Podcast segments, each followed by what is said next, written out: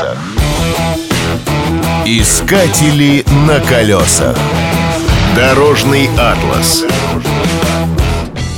На провинциальных вьетнамских дорогах чувствуешь себя в СССР. Колдобины чередуются с заплатами. Повсеместно отсутствует разметка. На пути частенько встречаются ветхие «Жигули» и «КамАЗы». Большой популярностью пользуются советские внедорожники УАЗ-469. Их любовно украшают массивными кенгурятниками.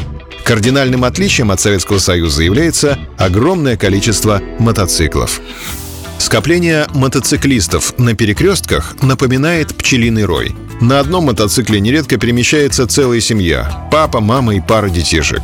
Дети настолько привыкли к подобному транспорту, что спят на руле, когда папа лавирует в транспортном потоке. На улицах постоянно слышны гудки. Так владельцы автомобилей предупреждают двухколесных коллег об опасности.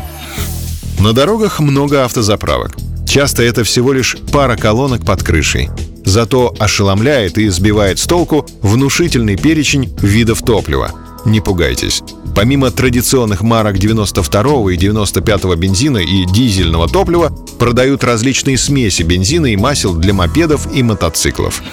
На заправках почти не встретишь привычных мини-маркетов и кафе с туалетами.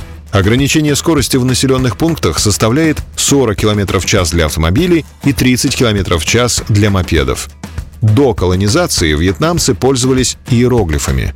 Французы ввели латиницу, и потому дорожные знаки и указатели легко читаются. Названия населенных пунктов дублируются на английском языке. По российским меркам на городских дорогах царит хаос. При этом нет нервозности. И мы ни разу не видели ДТП. На колесах. Искатели на колесах.